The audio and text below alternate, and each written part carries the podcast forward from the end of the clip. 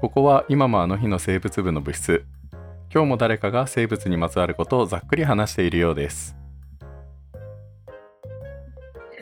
なんか今回オープニングがないんだよね仏作2はあ、ないのそうだからねなんか個人的にはなんか全然なんかスイッチが入らない感じがするえー、なんか音楽が流れてそのまま、じゃあ始めみたいな感じ あそうそうそうそうそうそうなんっていう感じなのでなんか雑談だ。なんかアンガールズとなんかとか言ってたよね。なるほど。ああそうね そっか。結局聞いてねえや。はい。はい。聞いてないんかい仏作聞くので忙しくて。あアンガールズのそうねああ、アンガールズの方は聞いてない。仏作ああ俺もアンガールズの方はまだ聞いていないいや、普段ポッドキャスト聞いてるからさ、うん単純に聞く時間ないんだよねっていうのがありまして。どういう系のを聞いてるんですかニュース系が毎日聞いてるのと、あとは、いやでもエンタメ系も聞くよ、漫画のやつとか、あとなんか家電とか、あとなんか、家電うん、家電とかなんか面白製品みたいなの紹介するやつとか、あとへー、なんかたわまたわいもない話みたいな雑談 系かな。うん、聞いてたりするかな。そうなのうんえ。ー、じゃあずっと聞いてたのね学生の時から聞いてますからね、僕は。あそうなのそうなんだよね。え全然知らなかったあの時はニュースしか本当に聞いてなかったけどね。うん。うーんえじゃあ何そのなんかネットニュースとかそういうの聞くんじゃなくてポッドキャストで毎日仕入れてる感じなのうん。まあ、あのーラジオの再録みたいなやつだけどね、いつも聞いてたのは。ああうん。もうあれですよ、日本放送にね、だいぶこう洗脳され てきた。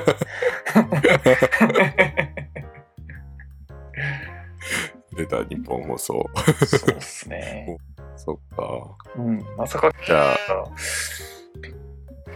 からポッドキャストの話が来るとは思わなかったっていうか、まあ、周りの人に聞いてもそもそもポッドキャスト何ですかみたいな人しかいないからさ。そうだね確かにねそうそう。うん。あと白って呼んでもらいたい あ、すいません。白ですよね。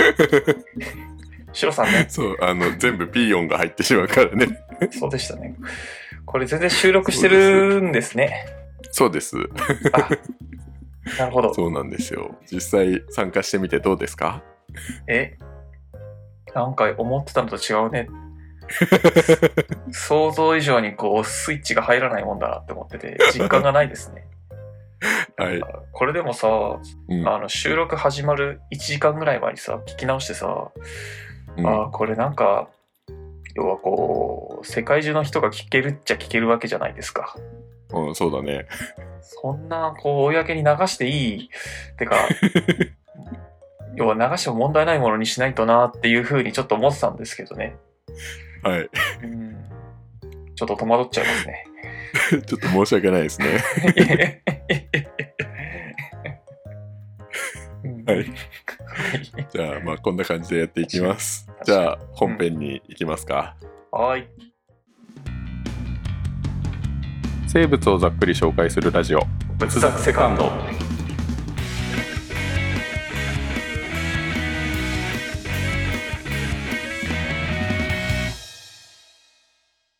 今もあの日の生物部白です朝です今日は何を紹介するんですかはい、今日はミミズについて紹介しようと思います。はい、これあの朝に何やりたいって聞いた時にミミズって出たんですけど、なんかあるんですか？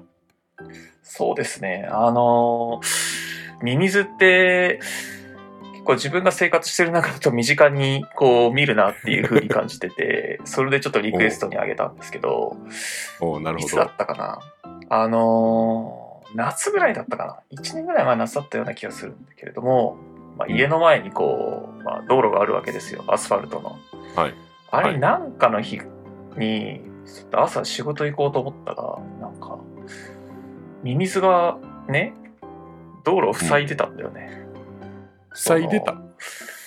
なんかもう、100匹ぐらいいたかもしんない。えわかんなー、いんだけど、なんかその一角だけミミズがなんか、まあ、全部死んでるんだけど道をこうわう怖埋っめ尽くしててさで大半がちょっと死んじゃってたんだけれどもうん、結構ショッキングな ねちょっそうだとよね場に、はい、居合わせましてで、まあ、結構町住宅街に住んでるからそのあんまり植木とかが若干あって、まあ、土とかは、うんまあ、道の端にちょっとあったんだけどさ、えうんみたいなこんなにたくさんミミズっているのっていうかなんでこんないっぱい出てきてし しかもみんな死んじゃってるのっていうのでですね、ん。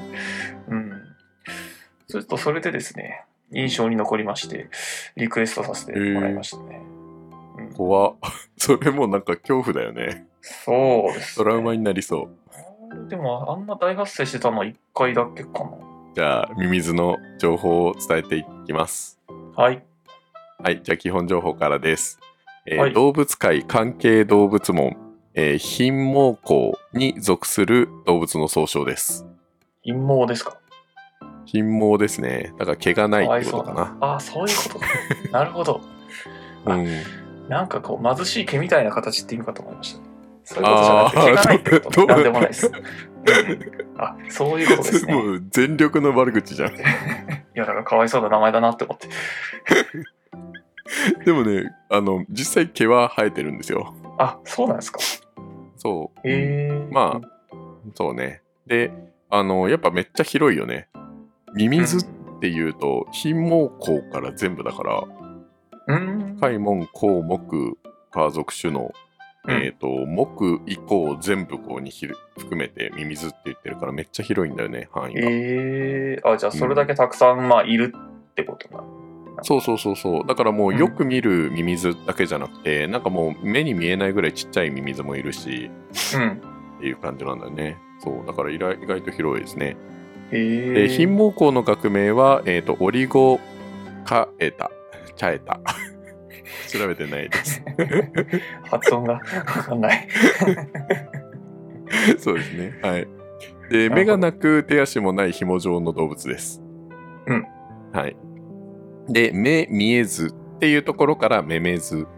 で、ミミズっていう風になまっていったっていう風に言われていて、あの、う西日本では未だにメメズっていう風に呼ぶ地域もあるらしいですね。なんかおばあちゃんとか言ってそうだよね。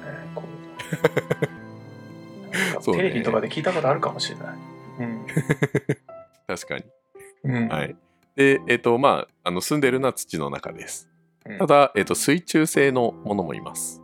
水の中に住んでるやつも。うんで世界中に生息するミミズの種類については研究者によって言ってることが結構異なっていて2300種っていう研究者もいるんだけど7000種っていう研究者もいます。 3倍違うじゃないですか。実際見つかってるのはじゃあもっと少ないっていうことになる。あまあそうだろうね多分。うん、そう確かにで土の日本でも日本にいるミミズっていうのでも、えー、と8か118種っていう風な研究者もいれば300種以上っていう研究者もいます。なるほど。うんこれ118種が見つかってるっていうことになる。そういうことなんじゃないかだな。ぶ具体的だけど。う。うんん、でも300種以上っていうのは多分その見つかってないけど日本にもいるでしょうみたいなそういうこことなんじゃない、ううん、ん、海外にはいるけどみたいな確かにそそうそうまあ、つまりあまり分かってないってことですね、う。なるほど。うん謎が多いです ね。へーえ、じゃあ、まあ、土の中だからね結局ね表に出てきてくれない限りはとかっていう感じなんじゃないかな。うん、うんうんなんかよく土掘り起こして出てくるやつも、いろいろ種類がいるってことですね。これまで見たうんまやあつ。そうねよく見るミミズは多分一種なんだろうけどそん、うんそうね、うん、っえてーいう感じです。なるほど。はいでえっ、と そうそうなんだよねこれあの収録する直前に思ったんだけどよく見るミミズが何ミミズなのか調べなかったっていう なるほど。そうここは、まあ、そうっすね。でも日本の道場に合ってたのかな。はい。で、えっと、そうね。で、体の構造としては手足、頭、触覚など目につく顕著な器官は体表には特に何もないです。うで、体が細長くて、たくさんの大切に分かれている。大切に分かれてるって、へーってなるよね。うん、ありますね。えうーん、なんかあの、一個一個のこのなんか細かい線が、あれ実は大切なんだね。へでえ。うん。うんただまあ、種によっては結構頭部が認識できたりするものもあるうんだん。けど、えっとまあ、うんこういうね、あの手足もないし頭もないしっていうような、まあ、特徴から過当な動物っていうふうに思われがちじゃないですか。うん、なんかそんなイメージありますね。そうなんです。ただ、誤解とかみたいな、まあ、誤解のような同じ関係動物門の中で、多毛類っていうやつがいるんだけど、うんまあ、これが誤解が含まれるやつだね。うん。うんまあ、こういう複雑な形態を持つような祖先から、地中生活への適応として二次的に単純化を起こす方向で進化してきたものと見るべきだということなので、誤解みたいなそういう多毛類の仲間から、その貧毛孔っていうのが、えー、と進化してきたよっていう感じなんだね。えー、うんなるほど。そう地面だからで戦略的に単純化したっていう感じかな。確かに地面で暮らすんだったらそんなになんかいらなそうな気はするよね。うん。確かに。誤解って結構使ってたんじゃないの朝は。あの、釣りをするのに。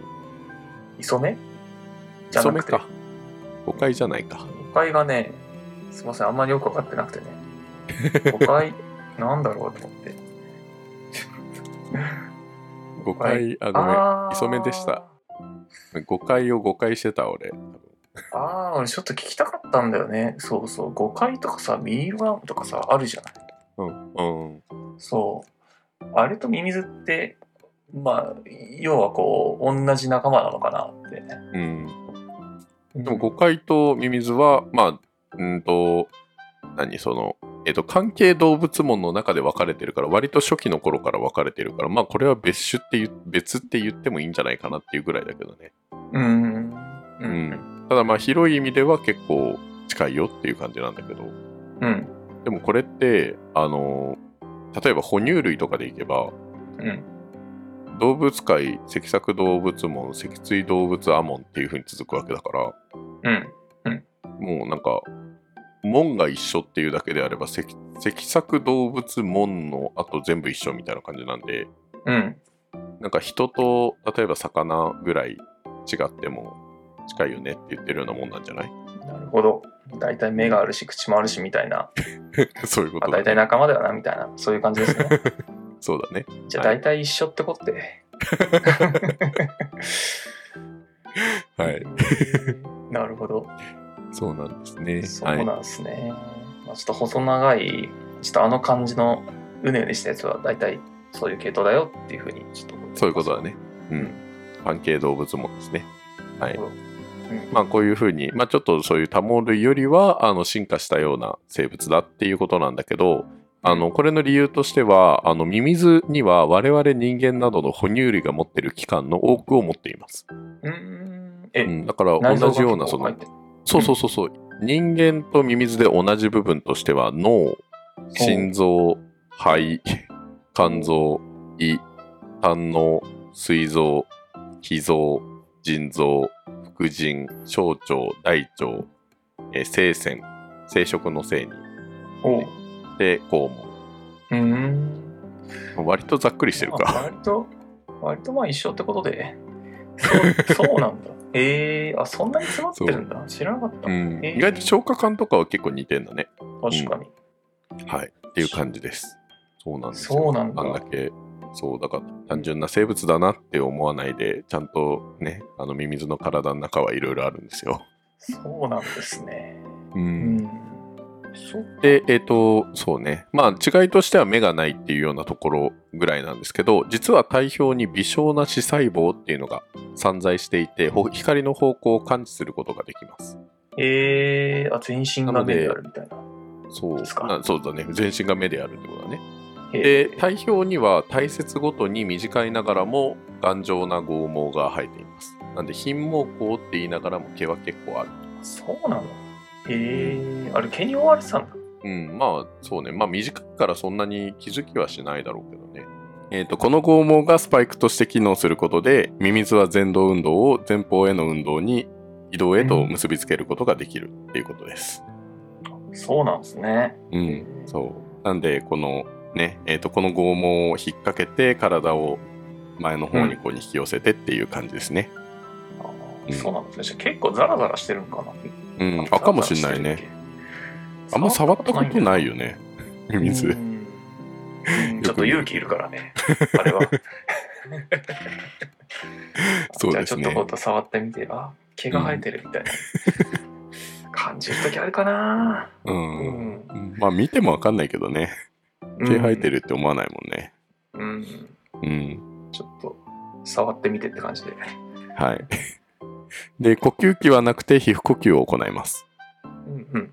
うんで、えー、と成熟したミミズは体の前方にいくつかの大切にまたがった肥大した帯状部分を持っていてで、えー、とミミズ自体は雌雄同体なんですけど、えー、とこの腹部この、えー、と帯状部分のおお腹の部分には、えー、と雌性生殖孔メスの部分があってその前方に有性生殖孔オスの部分があるんですねうん。はい両方とも兼ねてるんですね。そうですねはいで、えー、とこのメスの部分とオスの部分とっていうのを互い違いになって2匹が交尾するっていう感じかな。なるほど。うん、ええは大い、体これで、1回の生殖で、えーっと、ミミズって卵な、卵で生まれるのあそう卵で生まれます。ええ何個ぐらい産むんかね卵ミは。ミズの卵は、まあ、種によって違うけどうんこれ10個から60個って書いてあります。あーなるほど。じゃあ結構産むんですね。そうですね。はい、まあ、うじゃうじゃ出てくるみたいな、ね、感じ ですね。やだ なその60個のミミズがバーって出てくるわけでしょうん。怖いわ。そうっすね。で、えっ、と、まあ、この多毛類、さっき言ったその誤解っていうのは、えっ、と、んこの生殖腺っていうのが、あの、多くの大切にまたがっている。だから結構長いんだね。なんだけど、ミミズにおいては限られた大切でのみ大存在してるっていうことなんなるでほ、ど。まあ、それもミミズの方が進化したんじゃないか、進化した存在なんじゃないかって見られる理由ですね。なるほうど。んたくさんあってもそんなにメリットがないっていうことになまるんあですかね。そうね、2匹でやるから結局長いことにメリットはないんじゃない、ああ、なるほど。うん、確かに。錦でやるんだったら別に、そうだね。結果変わらんやないかと。そういうことですね。はい単純化した方がいいってことですね。うん。じゃあ、あミミズの方が進化した存在っていうところですね。うん。で、油ミミズやミミズ水ミミズなどの小さいミミズでは無性生殖も行われます。おう。なんで、まあ、よく見るでっかいミミズは有性生殖だけっていう感じかな。うん。うん。で、えっ、と、消化器は、えっ、と、体の先端部に口があって、そこから全長にわたって腸が伸びて、えっ、と、左脳とか小腸とかを通って、後端部の肛門に続くということです。すね。なんで体全体に消化器が長あの伸びてるっていう感じかな。ああ、なるほど。うん。うん消化するもんね。そうだね。えー。うん。はい。で、えっ、と、ミミズの体内では、えっ、と、体節ごとに、えっ、と、壁に仕切られています。うんうん。なので、そう。なんで、細かい部屋に仕切られてるっていうような感じなんですけど、これが、清水力学的骨格っていう風に言って、うん壁が柔らかい材料でできてても、そこに対空液の水圧をかけることで頑丈なものになります。うん。うん。なんで骨もないミミズがあの硬い土を掘れるのはなぜかっていうとこの構造のためあーなので水圧でその何体を硬くしてるっていう感じだね なるほど。水圧でカチカチにしてるわけですね。そういうことですねあーはい。だからあんな線がいっぱい入ってるんですね。うんそうだからこの大切も意外と大切だったんだねうん。まだそんなこと言ってたなんてびっくりだよ。はい なるほ ど。うん。まあ体内も、まあ、消化管は続いてるけど、えー、と大切で区切られてるっていうことなんで一個一個やっぱ違うっていう感じですねおーで、えっと、ミミズを2つに切ると頭部の方は再生するけど、尻尾の方は再生しないで死にますなんと、そうなんですね。そうなんですはいい。もう、なんかプラナリアみたいだねって改めて思ったな。ああ、そうね。なんかよく頭が2つになって遊ばれてるイメージしかないんだ けど、そうだね、確かに確か に。あのイメージしかない。うん。プラナリアの方が再生能量が高いのかなミミズを縦に切るとどうなるかって話だね。ああ、確かに。考えたこともなかったね。うん。まあ、再生されても困るけどね。なんか、 でも嫌だけどね、あんま り。本当に、うん、気持ち悪くなるだけだ。うん。ただこれなんかね、生殖腺の場所が結構大事っぽくて、うん。頭部の方だけ、えっと再生するっていうのは、多分生殖腺があるから、生殖細胞がそこにあるからってことなんだよね。だからそんなにあの肥大化したその帯状部分っていうのが頭部の方にあるわけじゃんうん頭に近いから、だから多分頭部が再生するってなるんじゃないかなだから脳よりもそっちの方が大事っぽくてっていうのもあの大和姫ミミズっていうのがいてうんこれあの体のどこで切っても尻尾からそういったところからも生殖能力を持った個体に完全体に戻るんですよおうっていうのが、じゃあなんでヤマトヒメミミズってこういう、どこで切っても再生できるのっていうと、このヤマトヒメミミズには、体細胞とは異なる生殖細胞予備群、まあ、資源生殖細胞と、まあ、ミミズだと言い方違うのかな、っていうような細胞が全身に散らばってるからこそできるっていうことなんです。なるほどねだから、うんそう、頭が大事っていうよりは、その子孫を残せる能力を持ってるかどうかうんだからミミズをねあの半分に切って尻尾の部分の方から全身を再生したとしてもうん生殖能力なければそんないそんなやついらないよねってなるんじゃないうんそうだからこのヤマトヒメミミズめっちゃすごいのがだいたいあのこれ1センチぐらいなんですけど、うん生体になると。えーとうん1センチぐらいのちゃんとした生体になったら10個ぐらいに分かれるんだって1ミリずつにもうぶち切れてあ自分で切れてそなるうほどでそれぞれがあの完全体なミミズへと進化する4日ぐらいでだいぶ気持ち悪いねそれはもう掛け算で増えていくってことですねそういうことだね。でも相当じゃあ何その何生生存能力というか高いね、これはそうだね。うんまあ、天敵が多いから、それぐらいしないと増えていけないんかもしれないけどね。うんうん、ちぎられても次々に復活していくんでしょなんかそうだね。すごいなでも、ヤマトヒメミミズ、そうすると、なんか、何かに食べられたとしても、一部でも残ってれば、そこから復活できるかうんら、すごいよね。めちゃくちゃすごいっすね漫画の世界だうんねこれは、うあなるん。ほどで、えっ、と、陸生のミミズといえば、えっ、と、雨が降った後に地面に出てくるっていう話ってよく聞くじゃないですか。うんなんか聞くうん、でこの理由には4つあって、えー、と1つ目、えー、と寄生バエの幼虫に寄生されたため逃げてきたみたいな感じうんあとは2つ目地温の、えー、と急激な低下うん寒くなったから出てきたうん3つ目、えー降雨による酸素不足の水の土壌中への流入、うん、なんで水が入ってきてう呼吸できなくなったみたいな感じかなで4つ目降雨による土壌中の二酸化炭素の増加うんっていうのがあるなんか道路にいっぱい出てきた時にはまあ水が溢れてるのかなとかいろいろ感じながら見ていけばいいのかなと思って、うん、そうだよね。なんか呼吸っていうイメージが、呼吸しできなくなるからっていうイメージはあるかもしれないんだけど、うん実際なんか研究者の中では丸4の説、その二酸化炭素の増加っていうのが有力らしい。なんでかわかんないけど。二酸化炭素が増えるとうん呼吸ができないでいいんかな、でもその説が有力っていうことらしいけど、実際の理由は分かってないから、うん。あまあ、いろいろな他の要因もあるんじゃないっていうことだね。ーてかこの最初のさ寄生バエにの幼虫に侵されたためって、うんハエにすらまあちょっといじめられちゃうんだって思 ってそうだね。うん、あれでも地面から出てくるってことはハエが地中にいるってことなのそういうことじゃない。幼虫だから。ああそういうことかうん。なるほどハエの幼虫が地中にいるんですねうん。うんうんうんこれはまた勉強になりましたねはい、でミミズの働きとしてなんですけどミミズは土を食べるってよく言う言いますよね。言いますねうん、でそこに含まれるあの有機物とか微生物などを消化吸収した上で、えー、と粒状粒状の糞として排泄します、うんううんん、なのでなんかその土を良くするっていうよく言うじゃんうんであれには栄養的な意味もあるんだけれどももう一つ理由があって、この形なんだよね形粒状の糞っていうのがすごく大事っぽくて植物の生育に適した土にしてくれると、うんだから柔らかい土にしてくれるそう噛み砕いてそのうん一個一個そのゴロゴロした粒状のものにしてくれるからうん柔らかい土になるんじゃないかあなーなんか粘土質のカチカチにこうに固まったようなやつじゃなくて水はけが良くなるとか、なるほどねうん、確かそにうな意外といろいろなね、ところでねミミズを頑張ってくれてるんですよなんかミミズがいるからいい土だみたいななんか聞きますよね、うんそうだね。なんで、まあ、積極的にミミズを使おうっていうことで、容器に残飯、枯れ草、生ゴミなどを入れて、ここでミミズを飼って堆肥を作るようなミミズ堆肥っていうような方法があります。おうん。あとは、えっ、と、ミミズ自身は優秀な釣りの餌にもなりますし、ミミズの表皮を乾燥させたものが漢方薬としても使われてるんでなるほいろどん。なとこでミミズは利用されています確かに。いろんなところで使えてるね。うんなるほどですね。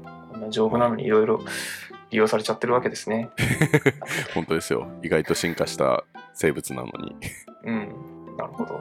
で、えー、と食物連鎖だと最下位に位置するじゃないですかミミズってそうですね。肺にやられるイぐメらいーだジかとら。してはそう、うんなので そうね肺に肺の幼虫にやられるぐらいだからねうん、そうミミズあの昆虫とかモグラそれから鳥イノシシアナグマっていうような小さい生物から大きい生物に至るまで多くの動物に捕食されます、うんただミミズは汚染に対して強い耐性を持っていてうん。ほう。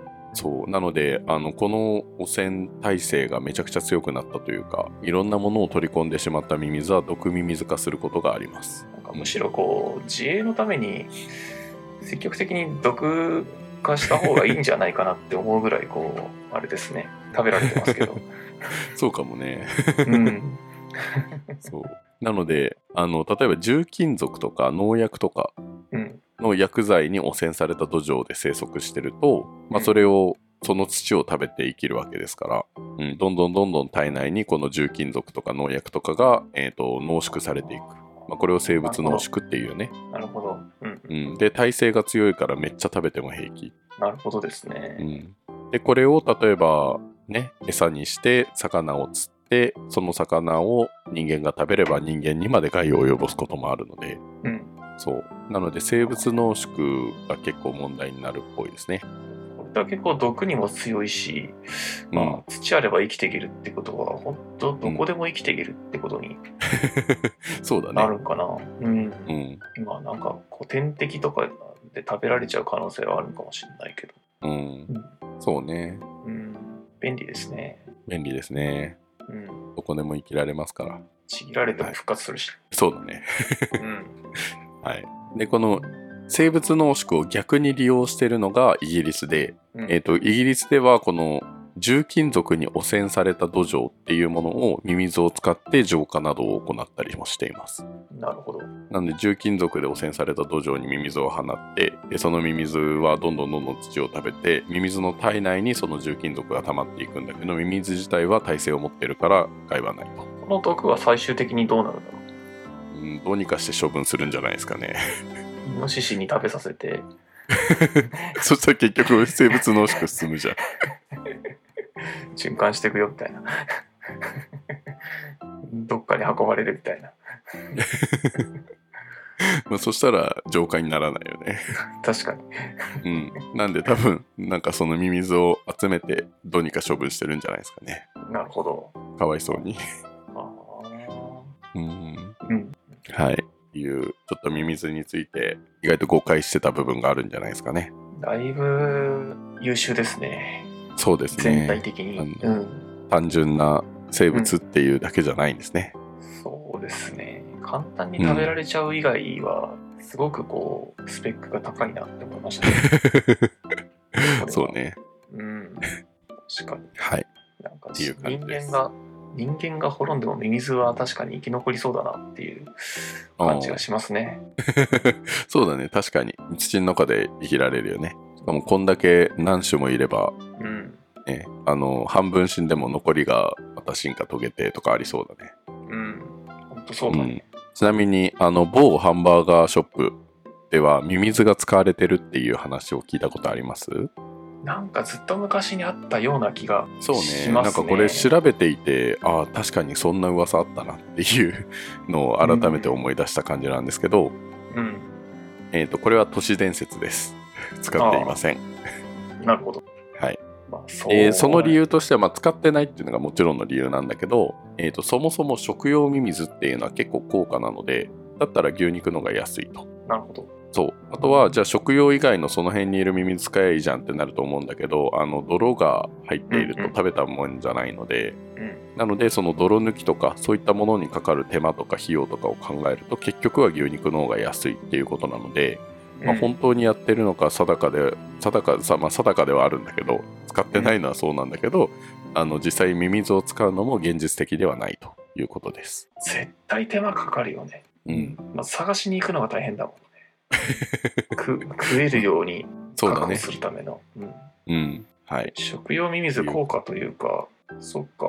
食用ミミズにしようとすると、こう、よりいい土が必要なのかな。そういうことだね。うん。だって、ね、汚染されていない土っていうのは大前提になるし、うん。うん。美味しい食用だから土をたくさんあげると割と綺麗なやつだよね。うん綺麗な土じゃないと。だしなるほどね。うん。あんまり匂いとかもつかないような土とか使ってるんじゃないですか。なるほど。うん。そっか。ちょっと、今度食べたら感想を教え て。食べません。食べない。一回ぐらいいいじゃない。いや、なんかミミズって思うと食べれないわ。あそれはわかるね。それこそハンバーガーにしてほしいな。そうちょっねとなんかもうミンチとかになってて何にも分かんない状態でねあのうん出てくれば、でミミズって言われなければ食べれるかもしれないけどもうミミズの、ミミズっぽさがちょっとでも残ってたらもう無理だねそうだね。うんうん。そのまま、なんか、うどんみたいな感じで出てきたらも う、ただただ、グロいな。そうだねうん。お聞きくださりありがとうございました。仏作セカンドも引き続き皆様からの温かいお便りを募集しています。概要欄のお便りフォームからお送りください。レビューも待っています。詳しくは仏作公式ツイッターや公式ホームページをチェックいただけたらと思います。今回のお話はざっくりだけなので、この後の深掘りは仏部員の皆様に委ねます。今もあの日の生物部シロと朝でした。ではまた次回もお立ち寄りください。お疲れ山。お疲れ300。はい。だんだんこう元気なくなってきた。もう時間も時間ですから、そうっすね。あれこれどれ言ってたっけ、はいすいませんみたいな。